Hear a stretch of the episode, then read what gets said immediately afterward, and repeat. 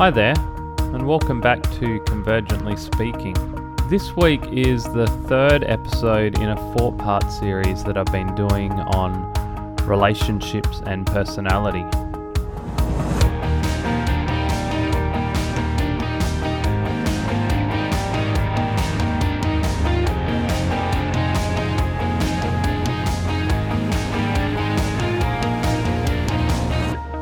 So far, I've covered introvert versus extrovert, sensor versus intuitive, and then this week it's thinker versus feeler uh, in the Myers Briggs or Jungian personality system.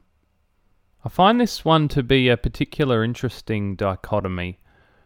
It's one which it's one which is a little bit uh, notoriously difficult to to understand or to comprehend and I think one of the complicating factors here between uh, a thinker versus a feeler and how those people show up in their life is this idea that people sometimes get that those that are thinkers are unemotional and and essentially don't have feelings they're all head. And uh, on the opposite end of it that those that are feelers are are entirely driven by feelings and don't have any logic or don't engage the the thinking part of of themselves. This is obviously um, really really inaccurate. All of us have feelings and all of us think. Uh, but the the factor here to understand is that it's what we prioritize. So for those that are feelers, they prioritize feelings, they prioritize the human element, uh, and for those that are thinkers, they prioritize uh, data and, and logic and that kind of thing. And the, the feelings or the human element can take a bit of a back seat or a, a second priority. That doesn't mean to say that the thinkers don't have feelings that are occurring, but for the thinker, they're not necessarily putting them as front and center as much as a, as a feeler. That's their own feelings uh, but that's also just considering the feelings of others.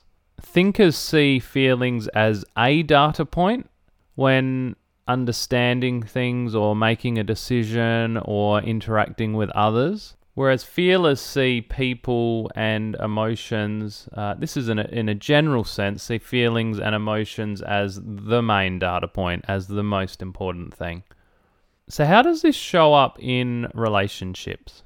The first thing that I want to acknowledge here is that both men and women have the capacity to be either a feeler or a thinker. The stereotype of the stoic man and the overly emotional uh, female in a relationship, it, it, doesn't apply here. That's that's just a stereotype, and that's not uh, particularly relevant or even helpful.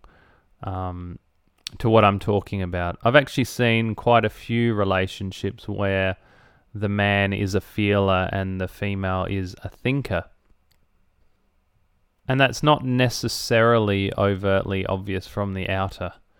Uh, like most things, there's, there's some complexity. However, for the sake of this episode, I want to try and keep things reasonably simple uh, and speak in broad brushstrokes. So just be aware that there is more depth below this. But for the purposes of understanding how this dynamic and this dichotomy shows up in romantic relationships, we don't actually need the the full 10,000 layers of depth and detail.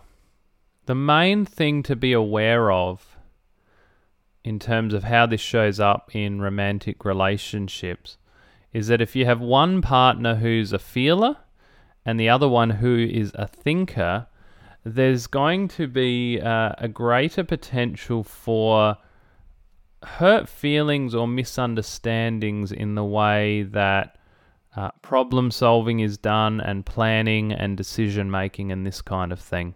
For a thinker, if they're in problem solving mode or they're, they're wrapped up in some kind of a conversation, they're likely to become more monotone more focused and much more about the facts. And in the midst of that real time conversation, they're not likely to focus on, say, emotional validation of the other party or even uh, being all that aware of the other party's emotions and what sort of emotional impact uh, the conversation and the, the strategizing or theorizing is having. Once again, that doesn't mean to say that they don't value feelings, but often for a thinker, they don't see the value or the need to, to, to do feelings and to mix up feelings in real time when it's a fairly um, objective or factual kind of problem solving mission. So, a really practical example would be, uh, say, a husband and wife who are trying to work out who's going to do the shopping and who's going to pick up the kids that afternoon. The thinker is more likely to uh, come at it uh, analytically or logically and just be looking at resolving that problem and maybe in that moment not considering the emotional impact that whatever decision is made will have on the person. So maybe one of the two jobs is a, a substantially bigger effort, or one party particularly dislikes one of those two tasks and that kind of thing. And the thinkers, generally speaking, going to be more to the point, more clear about what needs to be discussed and, and what needs to be sorted out and they're not going to add as much emotional validation or feeling language. So, as you can imagine, it's sort of the opposite dynamic with a feeler. Feelers are, generally speaking, uh, a little bit less to the point, uh, less direct, and more consciously aware at, at all times of the feelings of the others around them and the emotional impact that what's going on may be having on that person, but also the way that they're coming across. So they're going to fluff up or add more emotional, emotive language uh, within their communication style. They're not going to be as to the point in general, and their point can sometimes become obscured by all the extra qualifications and possibly apologizing or flowery language rather than quite direct. Feelers aren't always going to say exactly what they mean or want um, for a whole variety of reasons. So, for a feeler, the human dimension is the main data point, it's their main concern it doesn't really matter the topic of conversation, they're always going to be considered how will this impact on others? How will this impact on my tribe? How will this impact on feelings? Whereas thinkers tend to put more or less weight on the, the feeling and people uh, element, really based on whatever the topic is. So, if a thinker is engaged in a conversation with their romantic partner where they're talking about uh, a sick pet and whether it needs to be put down or what's happening, whilst they might be focused on th- the logic of this and, and the finances of this and the logistics of this, they are most likely going to give some weight and some acknowledgement to the the human element, the emotional element. Because assuming the family all love the pet, this is directly involved with the, the problem solving. The feelings are going to be less on the thinker's radar. So, from my observation, it really all comes down to hierarchy of priorities. Thinkers value feelings, but they tend to prioritize the thinking stuff first, whereas feelers tend to prioritize the feeling stuff first in their processes of making decisions and working out how they want to do things. So, as you can imagine, uh, without understanding these dynamics in a relationship, there can be many uh, tension points and and a dynamic which repeats over and over where both parties end up feeling hurt or misunderstood. If the thinker just jumps in and tries to problem solve and logically fix everything for the best of intentions, but without actually acknowledging those uh, emotional based intentions, for example, care and love for their partner, the feeling partner can end up feeling invalidated, can end up feeling not heard, and even if their problem has been fixed, uh, the the experience that they have uh, may not have been validated in a way that they felt they needed. And on the flip side, you can have a feeler who may be quite emotionally expressive and also really consciously aware of their partner's emotional world, potentially takes great effort on their birthday or Christmas, or makes a specific effort each evening to check in with them to see how they're going, which may pass as a bit unnoticed by the thinker.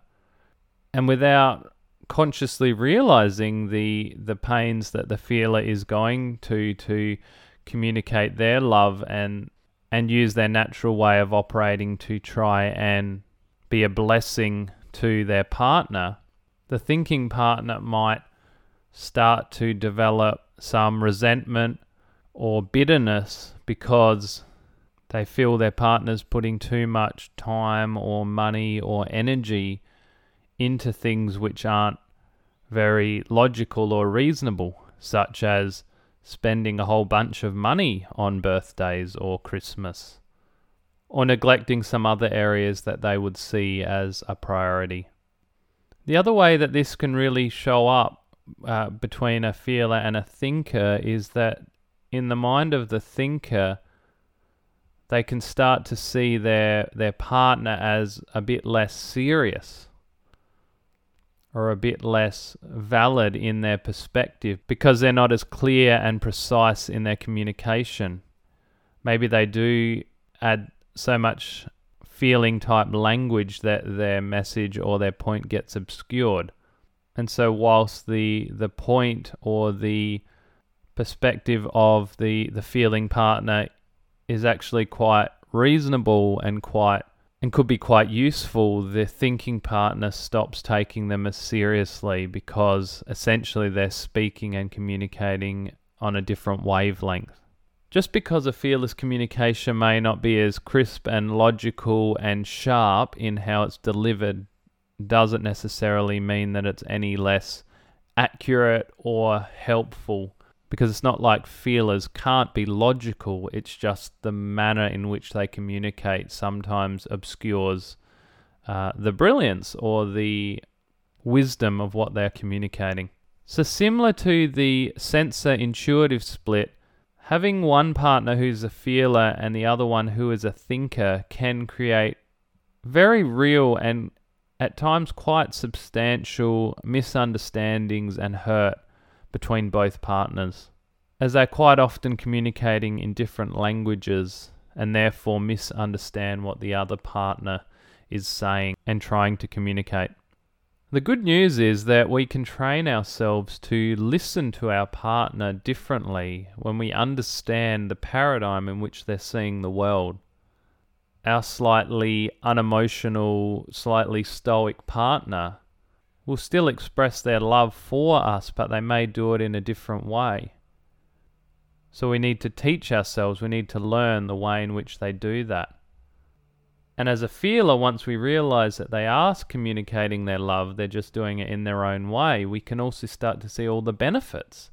We can start to see the, the level headedness that thinkers often have, the clear thinking that they often have, the ability to lay out a very clear and straightforward plan uh, that some feeler personalities particularly struggle with.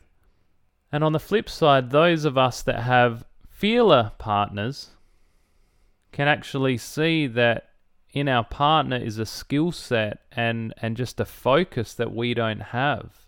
That they will pick up on the emotional needs of the tribe or the family or whatever context that that's going on. They're more likely to remember not just that it's someone's birthday, but the type of things that might be a good gift to give them, or they're more comfortable in situations where there's high emotion and, and they've got that skill set to know how to navigate that space.